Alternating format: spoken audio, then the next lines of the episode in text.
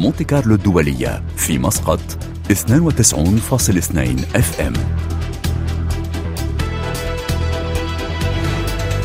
للاستماع إلى آخر نشراتنا mc-doualiya.com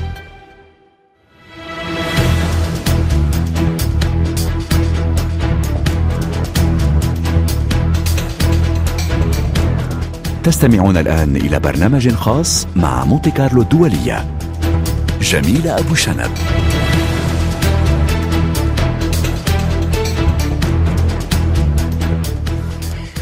مستمعينا أهلا وسهلا بكم في هذا البرنامج الخاص الذي نتوقف من خلاله عند العملية العسكرية التي نفذتها حركة حماس في مستوطنات غلاف غزة بالتزامن مع إطلاق عشرات الصواريخ تجاه بلدات إسرائيلية. الجيش الإسرائيلي الجيش الإسرائيلي قال إن قواته تخوض قتالا على الأرض ضد مقاتلين فلسطينيين في مناطق محيطة بقطاع غزة بعد تسلل هؤلاء بالمظلات بحرا وبرا.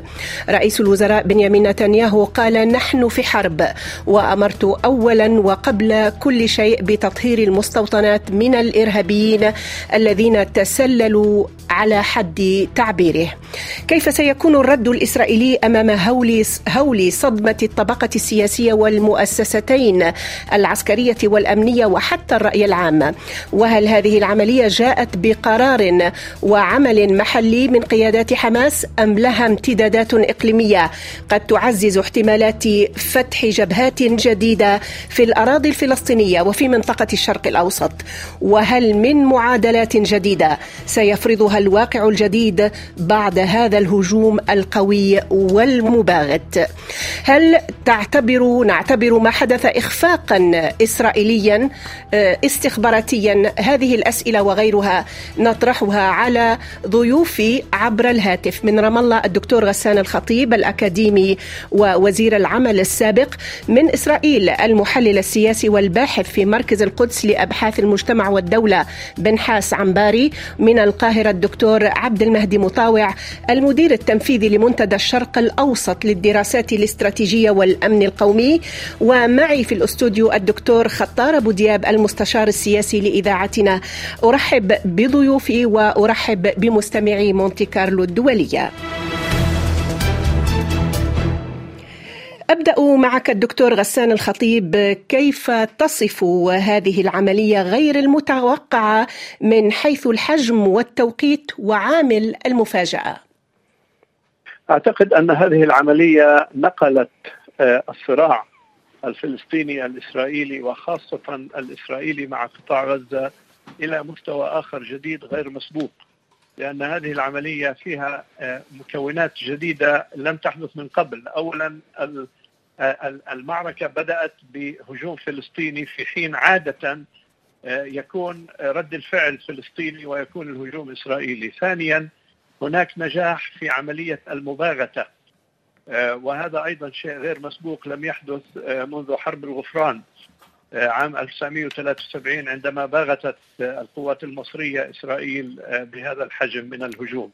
وثالثا لم يقتصر الأمر كالعادة على إطلاق الصواريخ بل لأول مرة شملت العملية هجوم من قبل مقاتلين فلسطينيين نجحوا في الوصول إلى مستعمرات وإلى مواقع عسكرية إسرائيلية.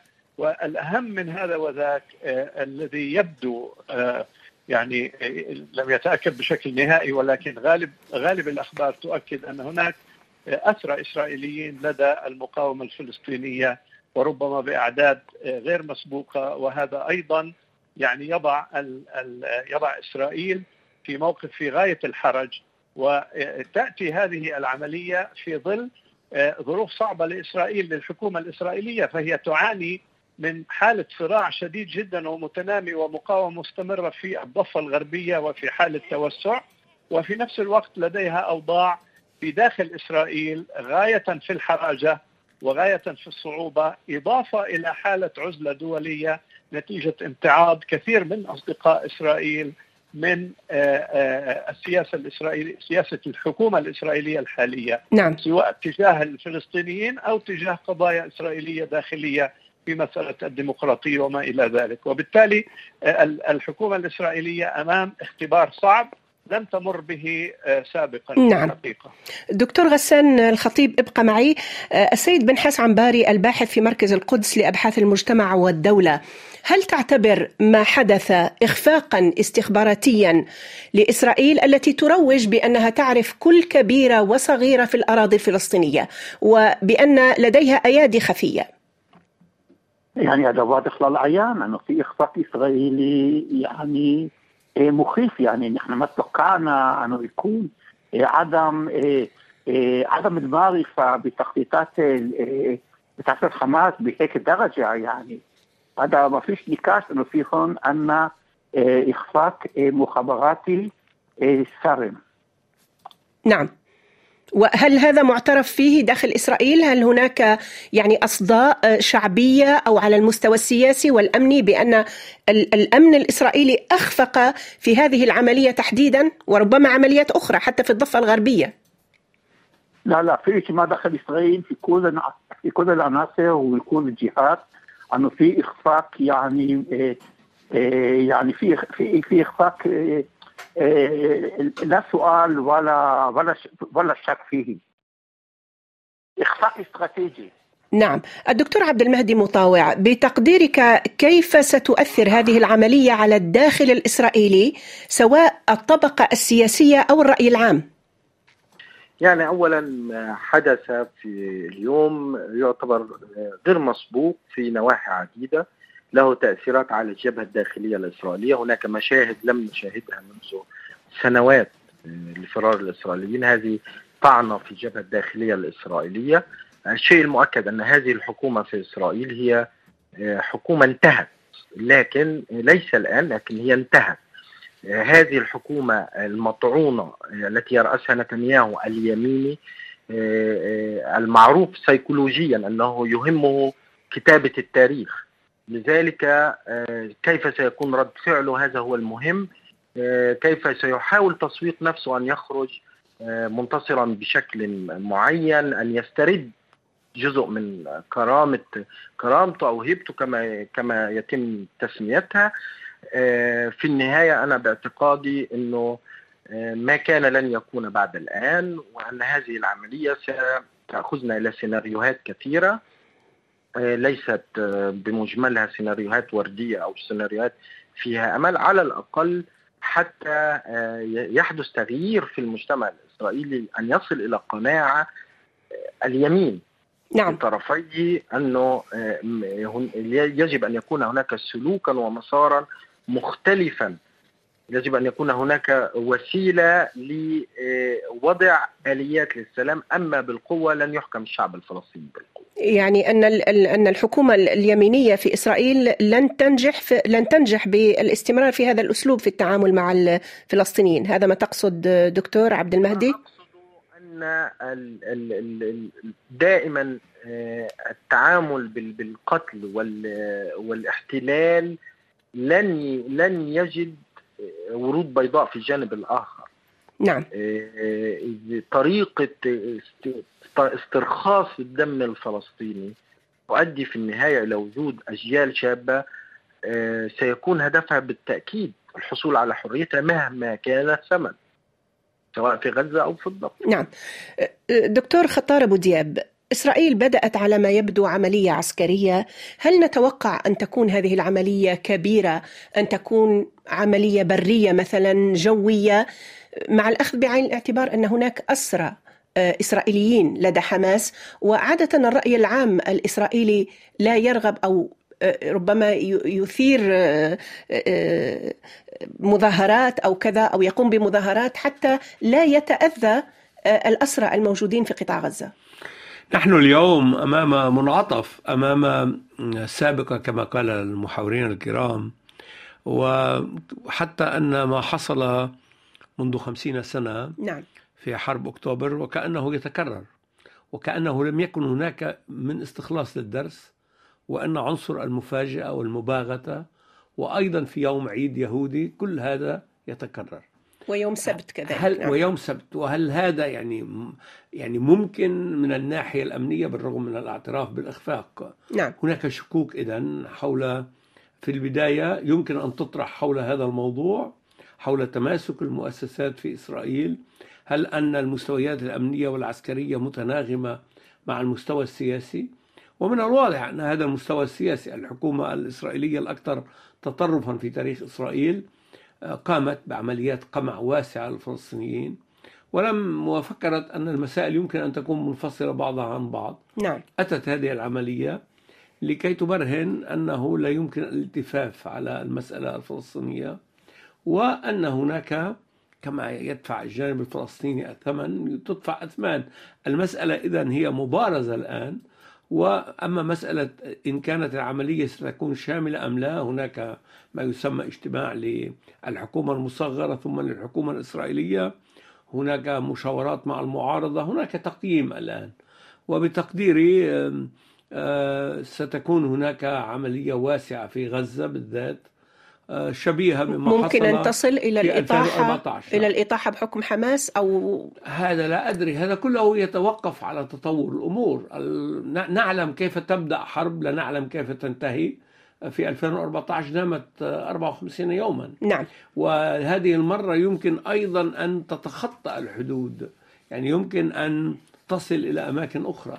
ومن هنا تكلم الجانب الإسرائيلي عن استنفار على الجبهة الشمالية صحيح سنتحدث. عن نعم. هذا الموضوع آه، إيدي كوهين الأكاديمي والباحث في مركز بيجن للدراسات والأبحاث الاستراتيجية في تل أبيب آه، اعتبر أن آه، عملية حماس تثبت فشل ذريع وكذلك لم يستبعد ردا قويا إسرائيليا كنا قد سألناه قبل قليل لنستمع إليه إخفاق فشل استخباراتي فشل أمني نعم آه، مع أنه يعلمون جيدا من آه، آه، في الحدود الجيش تم مفاجأته وللأسف تمكنوا المسلحين من الدخول إلى إسرائيل وكل اللي عملوه وقتل النساء والأطفال وأخذوا آه، رهائن. هذا ما فعلته حماس فتحت حرب وأعلنت الحرب ضد دولة إسرائيل.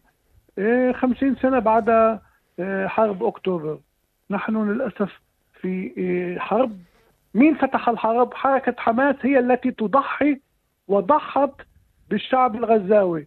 إسرائيل الآن سترد الرد سيكون أكبر من ما شفناه أبدا. ما, ما شفنا رد هذا وهذا حسب مش أنا أنا ماني حكومي. حسب تصريحات وزير الحكومة ووزير الدفاع. لماذا حركة حماس تريد أن تضحي بشعب غزة؟ دكتور إسرائيل ستنفذ عملية ضد غزة وهذا طبعا منتظر وفي تصريحات لرئيس الوزراء ولوزير الدفاع بهذا الصدد والعملية بدأت فعلا. لكن هناك أسرى من الجنود ومن المدنيين الإسرائيليين آه، داخل قطاع غزة. أسرتهم حركة حماس هذا الصباح. كيف ستتعامل إسرائيل بعملية عسكرية دون أن تؤلب الرأي العام الإسرائيلي؟ لأن الرأي العام الإسرائيلي لا يريد أن يلحق الضرر بهؤلاء الأسرى؟ إيه، مسألة الأسرى هذه كمان آه، نعم مسألة حساسة لكن آه، حركة حماس تجاوزت كل خط أحمر ممكن يعني. بتشوفي النساء وأولاد دخلوا إلى القرية وأطلقوا النار بشكل عشوائي. حركة حماس عملت مجازر في إسرائيل ويجب أن تحاسب. إذا استمعنا إلى إيدي كوهين الأكاديمي والباحث في مركز بيجن للدراسات والأبحاث الاستراتيجية في تل أبيب. أعود إليك الدكتور خطار حماس تجاوزت الخط الأحمر كما قال ال- يعني. حماس آه، كسرت آه، قيود آه، كانت قد نظرية الدولة إسرائيل. التي لا تهزم. نعم وهي يعني هناك تسلسل منذ 2005 إلى اليوم في العمليات العسكرية. هناك امتلاك للقدرة. هناك آه، يعني تفوق الآن استخباراتي لحماس هذا يحسب لها. وهناك أيضا أساليب جديدة كلها يعني لم يرى الجانب الإسرائيلي ماذا يحصل. هذه بالنسبة له برأيي ستكون هناك لجان تحقيق شبيهة بفينوغراد بعد حرب لبنان في 1982 سيكون هناك رؤوس ستتساقط ولكن الأهم الآن قصدك في الحكومة الإسرائيلية الحكومة الإسرائيلية نعم. والأجهزة الإسرائيلية. الأجهزة الإسرائيلية. ولكن الأهم هو ما سيحصل الآن من ردة فعل وهل سيفكر نتنياهو بعقلانية أو بالذهاب بعيدا من أجل حفظ ماء وجهه وحفظ ماء وجه دولته؟ التحدي كبير والمنطقة على صفيح ساخن المنطقة تلامس فعلا الخط الأحمر ابقوا معنا مستمعين في هذه التغطية الخاصة بالعملية العسكرية التي نفذتها حركة حماس في مستوطنات قطاع غزة بعد هذا الفاصل.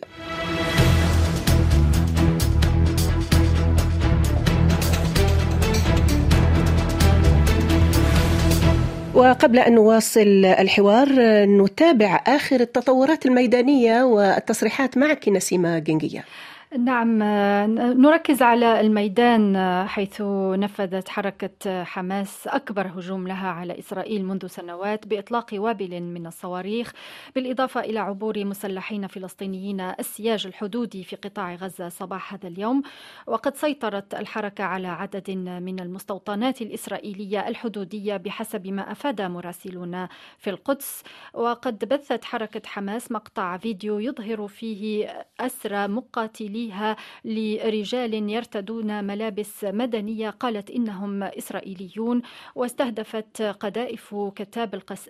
كتائب القسام عددا معتبرا من المدن الإسرائيلية من بينها زيكيم ونتيفوت وكيسوفيم فيما أعاد الجيش الإسرائيلي نشر منظومة القبة الحديدية وحضت الشرطة الإسرائيلية المواطنين على البقاء قرب الملاجئ ومن جهتها هاجمت الطائرات الإسرائيلية 17 موقعا وأربع مقرات لحماس بقطاع غزة خلال الساعات الأخيرة. كما عززت إسرائيل قواتها باتجاه الجبهة الشمالية على الحدود مع لبنان وكذلك مع الجولان الفاصل مع سوريا. وأعلنت خدمة الإسعاف والطوارئ نجمة داوود الحمراء الإسرائيلية عن مقتل 22 شخصا على الأقل بالرصاص في إسرائيل حتى الساعة الواحدة بالتوقيت المحلي كما سجلت أكثر من 500 أو سجل أكثر من 500 مصاب ويتم الحديث أيضا عن عشرات المصابين في غزة وليست لدينا حاليا حصيلة رسمية للقتلى والجرحى في القطاع جميلة. شكرا لك نسيمة. الدكتور غسان الخطيب الأكاديمي ووزير العمل السابق. إسرائيل عززت الجبهة الشمالية كما جاء في تقرير الزميلة نسيمة جنجية. الجبهة مع لبنان وسوريا وكذلك عززت التواجد العسكري داخل مدن الضفة الغربية. هل هناك مخاوف من أن تفتح جبهات أخرى سواء كان داخليا في الضفة الغربية مثلا في جنين ونابلس أو حزب الله في في لبنان. في الحقيقة هذا هو يعني أكثر شيء صعب ومحرج لإسرائيل لأنه هذه الجبهة التي فتحت في الجنوب هي ليست الجبهة الوحيدة الممكنة. وفي تقديري بأنه عندما تم التخطيط لهذه العملية كان أيضا في ذهن المخططين أن هناك وسائل ردع لإمكانيات الرد الإسرائيلي منها إمكانية تفعيل الوضع أو تثوير الوضع في الضفة الغربية ولكن أيضا من ضمنها تكرار إطلاق صواريخ من من الشمال من المناطق اللبنانية في اتجاه شمال إسرائيل. ولاحظنا في الفترة الأخيرة أن هناك كان مناورات في لبنان وأخبار عن استعدادات لشيء من هذا النوع. وبالتالي لابد أن إسرائيل عندما تخطط لردود الفعل على هذه الهجمة الفلسطينية من الجنوب أنها يعني في خلفية ذهنها إمكانية جبهات أخرى. ولكن الشيء الغريب أن إسرائيل فقط تفكر بشكل أمني. يعني بعد 58 عاما من الاحتلال آن الأوان لإسرائيل أن تدرك بأن القوى العسكرية والخيارات الأمنية والحلول الأمنية لم تنجح حتى الآن بالرغم من القوة الإسرائيلية الكبيرة لأنه الشعب الفلسطيني كما هو واضح وبالرغم من كل التضحيات غير مستعد للقبول بواقع الاحتلال وأنه مصمم مهما كان الثمن جيلا بعد جيل أن يستمر في رفض هذا الاحتلال وفي مقاومته. لذلك إسرائيل مدعوة للتفكير سياسيا وليس فقط امنيا في آه هذا التصور نعم. الكبير نعم. نعم دكتور غسان آه، تحدثت على أن إسرائيل تفكر فقط بالحلول الأمنية آه، والعسكرية أتوجه بالسؤال إلى السيد بن حاس عمباري الباحث في مركز القدس لأبحاث المجتمع والدولة هل اليوم هذه الحكومة الإسرائيلية اليمينية يمكن أن تذهب إلى حل سياسي آه، بالنظر إلى ما حصل اليوم في قطاع غزة وربما فتح جبهات جديدة وحتى موجه التصعيد الأخيرة في الضفة الغربية. الحكومة هذه حكومتنا هذه يعني اليمينية إيه، ما أظني أنه في بالها إيه، أي مفاوضات مع الطرف الفلسطيني مهما كان يا رام الله يا غزه إيه، هم هم مهتمين بس مع العالم العربي وبعد ما حصلوا على السلام الخليج هلا بدهم يسعون إلى السلام آه، مع السعوديه آه، آه، وبالنسبه لهم القضية الفلسطينيه عقبه ومش ومش انجاز يعني لأنه اذا اذا فتحت حكومه اليمين مفاوضات مع ابو مازن مثلا ستسكت فانا ليس خيار موجود لديها نعم لكن أظهرت كل كل التحليلات طبعا السياسية والأمنية بأن الحلول الأمنية والعسكرية فشلت إلى حد الآن وبأن أي عملية تطبيع تتم لن تكلل بالنجاح المرجو من قبل إسرائيل أو المرتقب من قبل إسرائيل اذا إذا لم يكن هناك حل للقضية الفلسطينية، إذا لم يكن هناك أفق للسلام مع الفلسطينيين. يعني في يأس في إسرائيل من احتمالات السلام الفلسطينيين لأنه إسرائيل فوضت فوضت فلسطينيين يعني عشرات السنوات وما حصلت لنتيجة غير اتفاقيات أوسلو اللي جابت السلطة الوطنية إلى فلسطين بعد يعني بالنسبة لكل فوضات اللي حصلت بعدين ما ما نجحت نعم ف... ومهما أعطت إسرائيل الفلسطينيين رفضوا فمن هون وحماس غير معنية أصلا بفضلات مع إسرائيل ومن هون إسرائيل يأست و... وتركت الموضوع الفلسطيني آه، وانحازت للسلام مع العرب فنجحت أكثر ومن هون آه، ومن هون أنا مش شايف آه، هذا موضوع السلام مع الفلسطينيين مش واضح الوقت الحاضر أنا نعم. أنا أنا أنا مش شايف استعداد في رام الله نعم. أكيد في استعداد في غزة. وكمان حكومة اليمين ما بدها. نعم. ومن هون أنا مش شايف من يتفاوض مع من. يعني سيبقى التصعيد هو سيد الموقف. الدكتور عبد المهدي آه، مطاوع المدير التنفيذي لمنتدى الشرق الأوسط للدراسات الاستراتيجية والأمن القومي. هل هذه العملية جاءت بقرار وعمل محلي من قبل حركة حماس أم لها امتدادات إقليمية؟ يعني دعيني قبل الإجابة عن هذا السؤال بس أن أتوجه بملاحظة بسيطة. يعني أنا استغرب آه، باتهام الفلسطينيين بأنهم هم المسؤولين عن فشل عملية السلام لكن هذا يستدعي أن أسأل هو من قتل إسحاق ربيع؟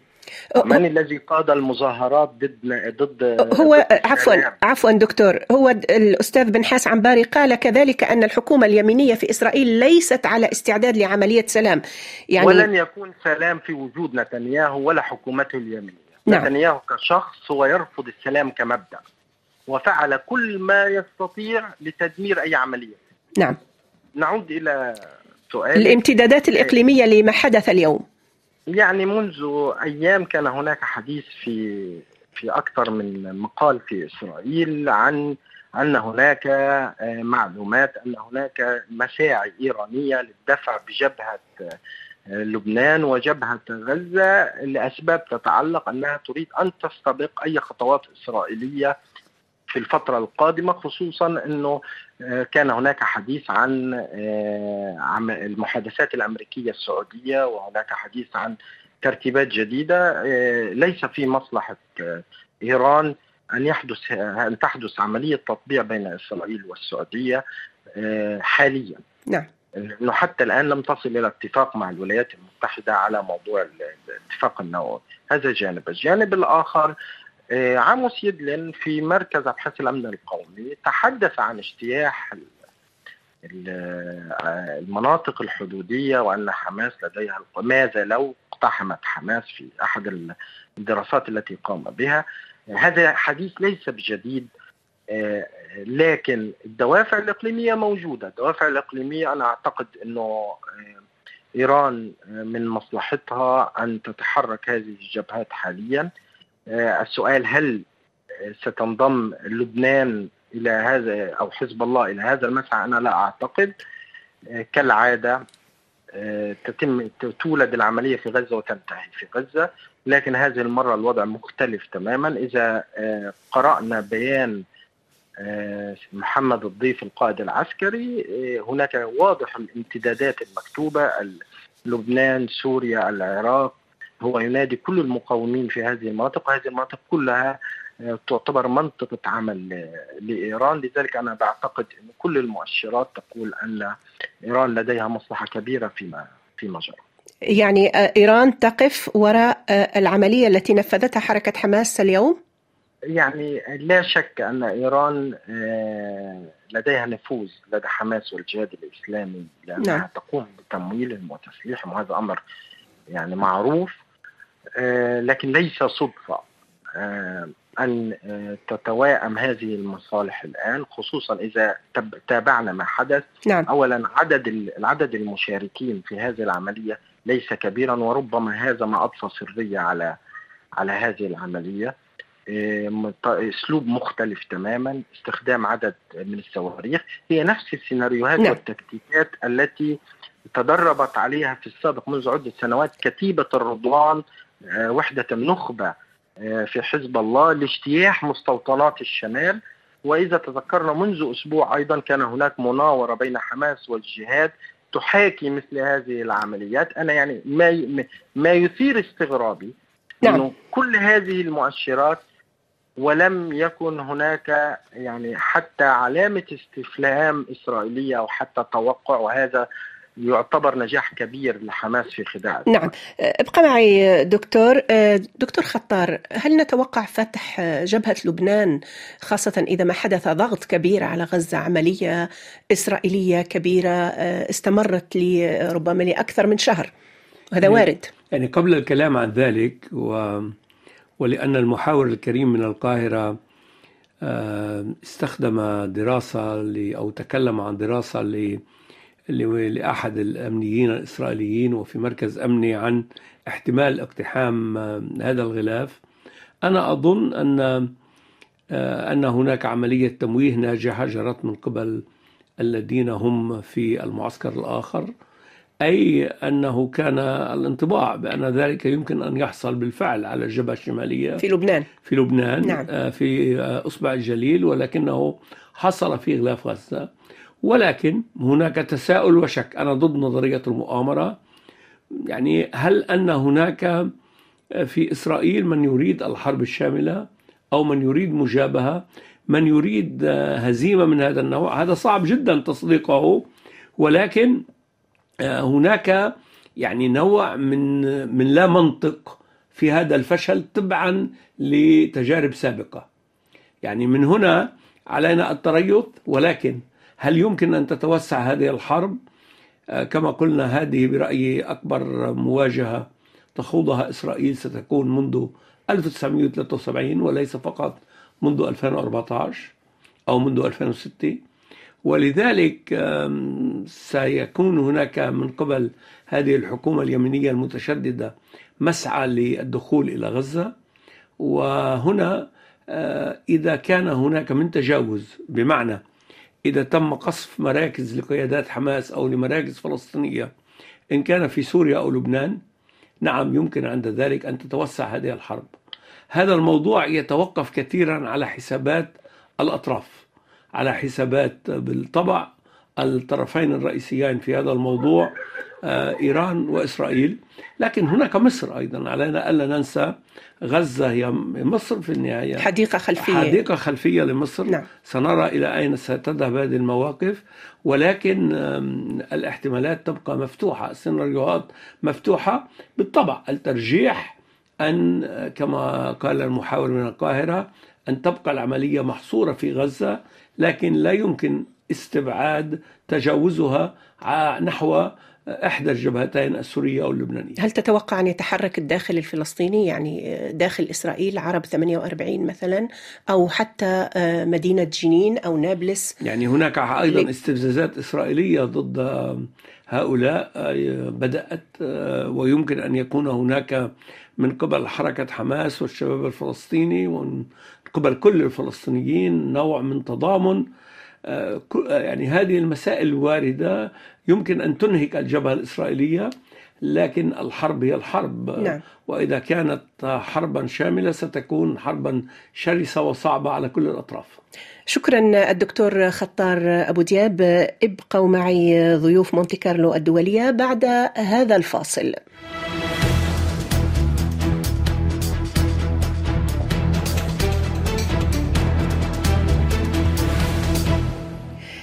العملية العسكرية التي نفذتها حركة حماس والتي وصفها الجانب الإسرائيلي بأنها تمثل فشلا ذريعا للاستخبارات الإسرائيلية وأنها كانت مفاجئة وأن لها امتدادات إقليمية بحسب ضيوفي طبعا في هذه التغطية الخاصة.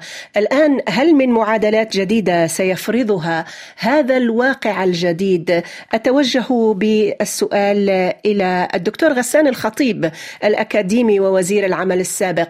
إذا إسرائيل اليوم أمام واقع جديد. نظرية الدولة التي لا تهزم أثبتت أنها نظرية غير فعالة اليوم. اعتراف إسرائيلي بإخفاق استخباراتي. هناك تلميحات بأن هذه العملية لها امتدادات إقليمية. هل سيكون هناك واقع جديد بعد هذه العملية؟ يعني بالرغم من أهمية هذه العملية على المستوى العسكري وأبعادها السياسية وغازيها المعنوية إلا أنني لا أعتقد بأن هذه العملية سوف تنقلنا إلى واقع علاقات من نوع جديد خصوصا على المستوى السياسي. لأنه هذه الحكومة الإسرائيلية وحقيقة ليس الحكومة فقط وإنما هذا المجتمع الإسرائيلي الموجود الآن والذي هو يختلف كليا عن إسرائيل قبل 20 عام أو 30 عام. هو مجتمع وحكومة ونخبة سياسية لا تفهم إلا لغة الغطرسة والقوة وتتسم بقدر كبير من الغرور. ولذلك سوف تبقى تستخدم قوتها كوسيلة وحيدة للتعامل مع الطرف الآخر. والطرف الآخر بالرغم من أنه سجل تقدم ملحوظ جدا في مقدرته العسكرية إلا أنه على الأغلب في هذه المرحلة لن يكون قادر على حسم الصراع عسكريا وإن كان يراكم مراكمات هامة جدا على المستوى التكتيكي. لذلك استراتيجيا لا أظن بأنه سيتغير الشيء الكثير. هناك بعض الاستخلاصات السياسية المهمة. إسرائيل مثلا تعتقد بأنه إقامة علاقات سلام مع دول عربية أخرى هذا من شأنه يعني أن أن أن أن أن يوضح بأنه لا يوجد مغزى كبير لصراعها مع الفلسطينيين وعدم حصول سلام مع الفلسطينيين. ومؤخرا نتنياهو كان يعني بشكل متغطرس يقول بأننا نجحنا بتجاوز الفلسطينيين وإقامة سلام مع البلدان العربية. ما جرى وما كان يجري خلال الأشهر الأخيرة في الضفة الغربية وفي القدس المحتلة وما جرى اليوم تحديدا نعم. هو أيضا رساله هامة جدا أن مشكلة إسرائيل وصراع إسرائيل وسلام إسرائيل لا يتعلق إلا بالفلسطينيين وإن علاقاتها الأخرى هي ثانوية في العالم العربي مقارنة ب علاقاتها مع الجانب الفلسطيني وأنها طالما أنها مستمرة في احتلال شعب فلسطيني وتقمع بشكل قاسي جدا بشكل يومي فلن ينفعها أي علاقات مهما كانت لا مع دول عربية ولا مع دول أجنبية. نعم، أتوجه بسؤالي الآن إلى المحلل السياسي والباحث في مركز القدس لأبحاث المجتمع والدولة بنحاس عنباري، هذه العملية هل ستطيح بالحكومة الإسرائيلية؟ هل ستغير توجهات الرأي العام؟ كيف تقرأ نتائج هذه العملية أو تداعيات هذه العملية على الداخل الإسرائيلي في كل المستويات سياسيا وامنيا وعسكريا وحتى الرأي العام. أنا لسه بكير إيه نحكي شو شو بيكون المستقبل إيه مع, مع ذلك اظني في اللحظة اللي نحن موجودين في فيها نتنياهو خسر كثير من شعبيته لأنه المعركه هلا تدور في مراكز قوته يعني الناخبين تبعه موجودين في المدن المحصره المحتله بيد حماس وبالنسبه لهم هذا بيكون خيبه امل من نتنياهو الزعيم الاكبر القيصر إلى إلى اخره نعم ولكن لسه لسه بكير ما بدنا ما ما ما بدنا اليوم نحكي عن عن المستقبل نشوف شو بيصير بكره نعم كمان هذا كمان يتعلق في في نتيجه الحرب دي غزه اذا شو اذا يكون تمحيات اذا يكون محو لحماس في غزه هذا شيء اذا بيكون معادله زي ما نحن ماذا ماذا تقصد ب... لغاية اليوم هذا شيء آخر ماذا تقصد بمحو حماس في غزة؟ ماذا تقصد بمحو حماس؟ لأنه نحن حكينا هلا هم هلا بيحكوا إنه في عندنا حرب أوكي؟ فحرب هي حرب مشان آه نصر مشان انتصار نعم اليوم نحن نحكي عن جولات جولات هذا لها أهداف محدودة ومعينة بالنسبة للحرب الحرب الهدف من الحرب هو نصر. ف... ف... فليس النصر بهذا الموضوع إلا بمحو حماس. فإذا ب... إذا بدنا يعني حرب وبعدين بصير جولة هذا مش لصالح نتنياهو. بس إذا بصير حرب مع انتصار باهر يعني انتصار واضح هذا شيء ثاني فهذا لازم ننتظر ونشوف شو شو شو اواخر المعركة هذه. نعم. الدكتور عبد الهادي مطاوع المدير التنفيذي لمنتدى الشرق الأوسط للدراسات الاستراتيجية والأمن القومي طبعا تحدث المحلل السياسي بنحاس عنباري عن انتصار بالغ لإسرائيل، اليوم طبعا أي دخول إلى قطاع غزة بالظرف الحالي سيكبد إسرائيل خسائر، قد يكبد حماس خسائر، قد يكبد المدنيين خسائر، لكن كذلك الجيش الإسرائيلي إذا دخل بريا إلى قطاع غزة سيتكبد خسائر كبيرة. كيف تنظر إلى هذه المعادلة؟ يعني أنا باعتقادي أنه كان هناك سطحية من المحللين السياسيين في السابق عندما كانوا يربطون عدم دخول الجيش الإسرائيلي لقطاع غزة بخوفهم من الضحايا ولكن الحقيقة كانت حتى حتى ما قبل هذه المعركة كانت ما زالت ما زال قطاع غزة يخدم الاستراتيجية الرئيسية لإسرائيل وهي فصل غزة عن الضفة الغربية. الجيوش من المعروف عنها أنها عندما تدخل معارك يكون لديها خسائر وهذا أمر شيء معروف. لا يوجد شيء الجيش لا يمكن أن يخسر. نعم. أنه يحقق أهداف مهمة.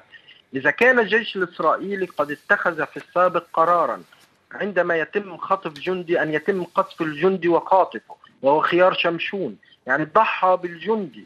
نعم. ولم يحافظ على حياته. فهذا يعني أنا باعتقادي إذا كان هناك قرار حرب كما كما تظهر بوادر في وسائل الإعلام ستكون حرب حرب حقيقية.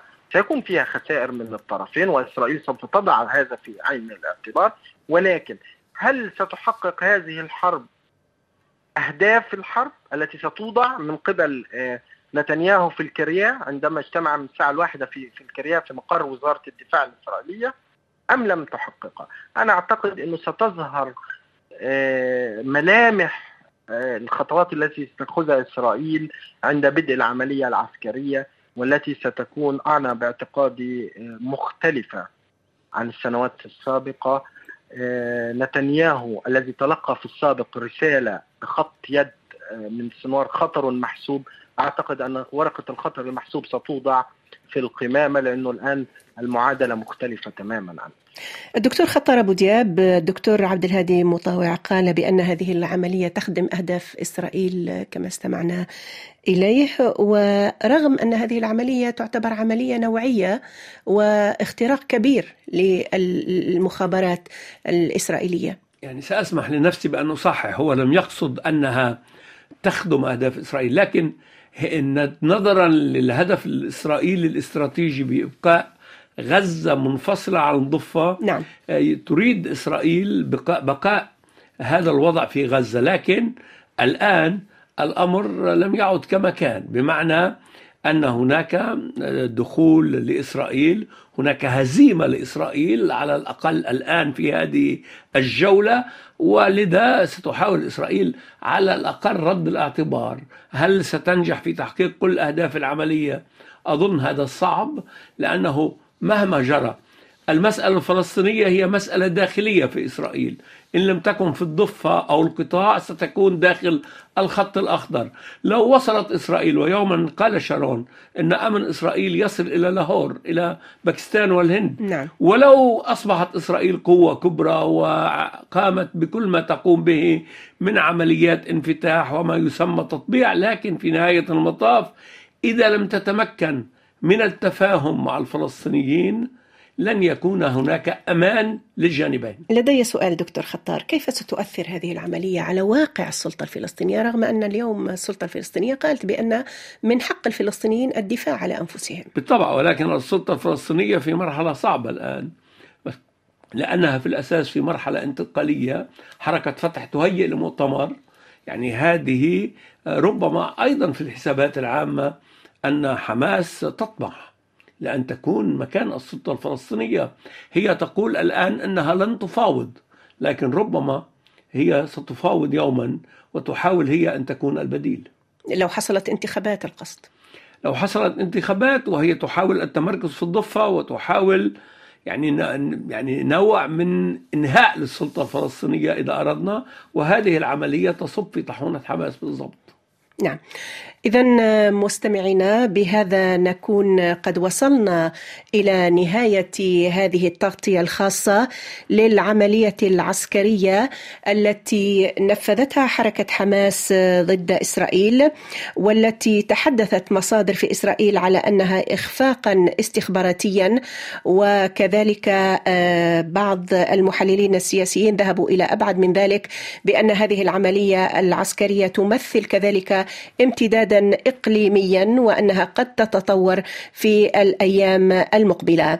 أشكر ضيوفي من رام الله الدكتور غسان الخطيب الأكاديمي ووزير العمل السابق ومن إسرائيل المحلل السياسي والباحث في مركز القدس لأبحاث المجتمع والدولة بنحاس عمباري من القاهرة الدكتور عبد الهادي أو عبد المهدي مطاوع المدير التنفيذي لمنتدى الأوسط للدراسات الاستراتيجية والأمن القومي.